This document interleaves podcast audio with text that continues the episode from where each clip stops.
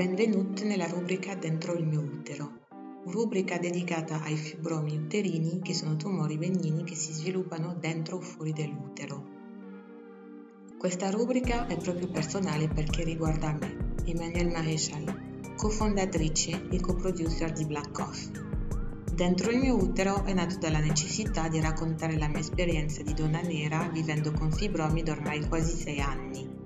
I fibromi, come dicono, sono tumori benigni e abbastanza comuni tra donne di tutte etnie.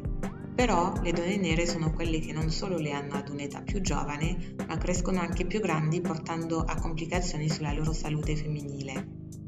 È nel 2017 che ho iniziato a soffrire dei primi sintomi, All'epoca vivevo a Londra e sono dovuta tornare in Francia, il mio paese, per essere operata perché quasi persi l'utero. In ogni episodio vi racconterò delle diverse sfaccettature della mia storia per farvi capire che seppur i fibromi siano considerati una patologia comune nella vita odierna di una donna, non è assolutamente niente di comune quando questa donna è nera. E adesso inizia il racconto.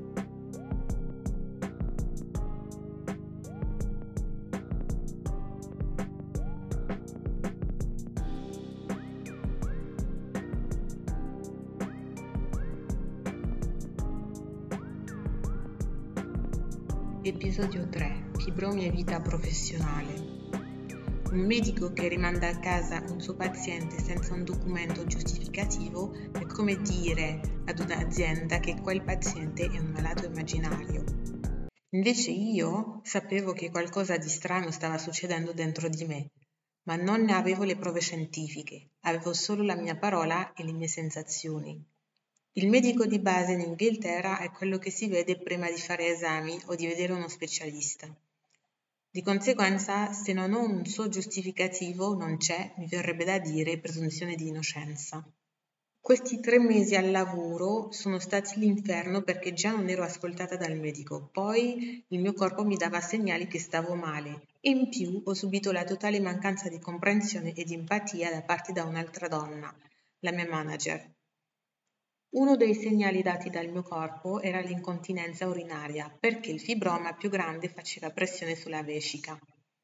Avevo un'ora e dieci di tragitto tra casa e lavoro. Ormai sedermi non era più un'opzione, già che al lavoro lo ero sempre. Sedermi mi dava l'impressione che dovevo urgentemente andare in bagno, però una volta lì o c'era solo un filo o era veramente il diluvio.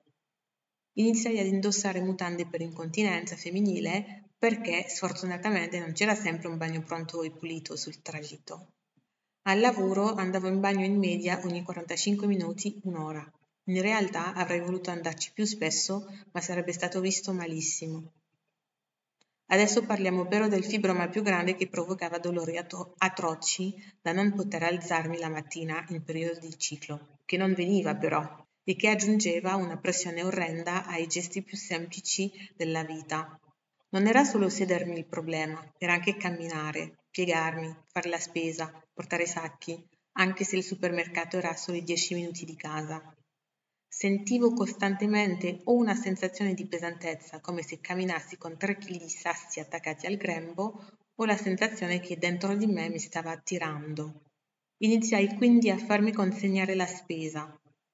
Dormire era anche un problema perché un fibroma si muove a seconda di quello che una fa. Quindi girarmi era un esercizio per non sentire tutta quella massa muoversi con me. Ricordo che dentro di me stava crescendo un fibroma di 13 cm di diametro, in più agli altri perché ho un utero fibromatoso, che significa che ho un utero interamente coperto da piccoli fibromi da monitorare. Ai medici piace fare il paragone con la frutta, Parlano di arancia, di pompelmo, ma veramente quando vidi il fibroma fuori del mio corpo mi sembra una massa ben compatta, pesante, 3 kg, che non aveva niente a che fare con la frutta. Era un mostro. Tutto ciò per dire che muoversi con una palla così quotidianamente non ha niente di gradevole.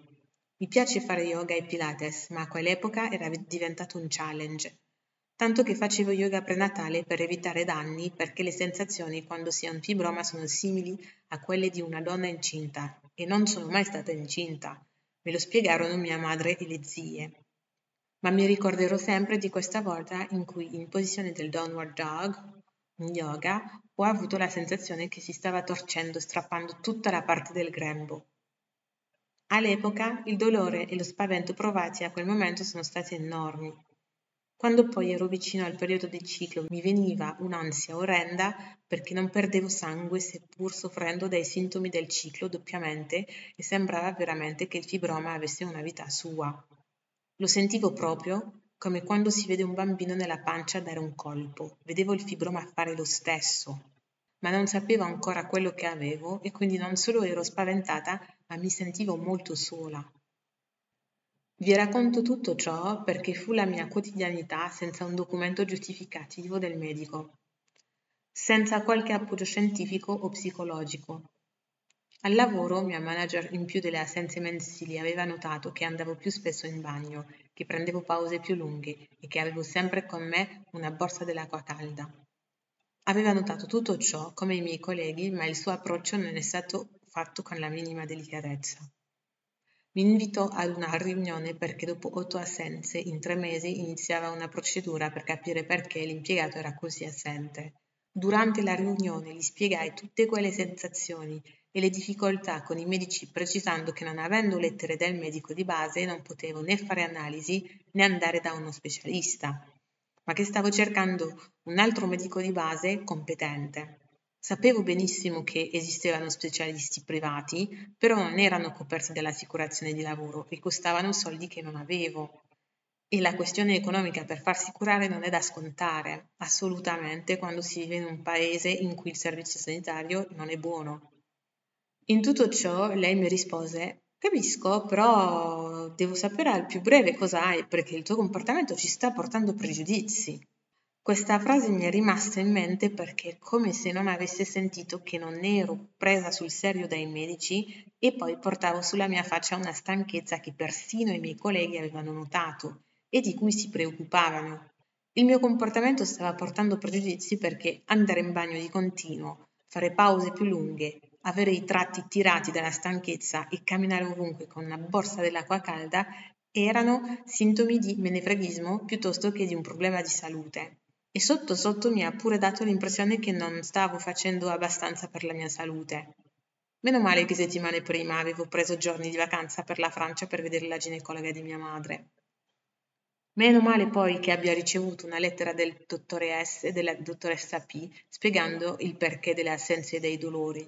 Meno male che poi gli hanno spiegato telefonicamente che dopo tanti mesi nel buio dovevo essere trattata con cura e rispetto perché quello che avevo passato e che stavo per passare aveva anche un impatto sulla mia salute mentale. Meno male che gli hanno fatto una richiesta perché io non lavori per un mese e mezzo e quando avrei ripreso di farlo da casa dei miei. La mia manager dell'epoca al ricevimento della lettera e della chiamata si addolciò come mai, ma mai mi presento delle scuse per il suo comportamento. Ovviamente la mia esperienza è personale, però le parole di questa capa dimostrano che sfortunatamente in casi come il mio tante cose dipendono dall'empatia del manager. Sì che un'azienda esiste per produrre, ma ci sono anche dei meccanismi che possono essere impostati quando un impiegato si ammala e se il manager si accontenta di seguire la procedura dell'azienda senza creare un vero dialogo, allora si arriva a trascurare i propri impiegati. Le aziende sono luoghi di produzione, ma anche posti in cui ci sono persone che se il manager manca di empatia è problematico. Non so se avete notato, ma da quando ho iniziato il podcast ho detto più volte che le persone che mi hanno dato più difficoltà sono state donne. La stessa manager che mi ha trattato con così poca empatia ha provato ad esserlo raccontandomi della zia Bianca che ha fibromi, però che convive tranquillamente con essi. Immaginatevi la mia faccia sentendo quel racconto. Lei mi stava parlando di una signora che si ha fibromi ma non gli creano problemi, mentre io chiaramente ne ho e sono così gravi che rischio di perdere l'utero a 30 anni. Invece da parte dei miei colleghi maschi, anche prima della diagnosi, ho subito trovato empatia. Appena hanno saputo cosa avevo, sono andati ad informarsi, mi hanno fatto domande in modo delicato, hanno chiesto a donne che conoscevano, capendo così che il mio caso era particolare perché ero una donna nera. Ricordo loro molto attenti ai momenti di dolore. Sono stati loro che, appena mi vedevano sull'orlo di piangere perché stavo male, mi portavano a fare una camminata anche senza parlare. Sono anche loro che senza che glielo chiedessi andavano a riempirmi la borsa dell'acqua calda oppure andavano a prendermi il pranzo sempre attenti al cibo, perché alcuni alimenti contribuiscono alla crescita del fibroma. Colleghi, persone con cui mi facevo grasse risate al lavoro ma che non vedevo fuori dall'ufficio.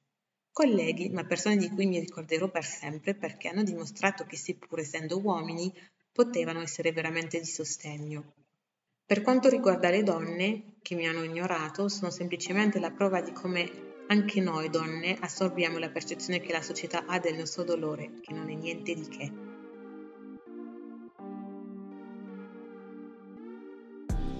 Grazie mille per aver ascoltato Dentro il mio utero. Problemi di salute delle donne e soprattutto quelli delle donne nere non hanno risonanza nel mainstream quindi speriamo con questa rubrica di iniziare una conversazione che consideriamo necessaria. Sentitevi liberi di condividere gli episodi e le vostre esperienze taggandoci su Instagram chiocciola blackcoffee-pdc o scrivendoci sulla nostra mail a blackcoffeepdc-gmail.com. Solo così riusciremo a sensibilizzare.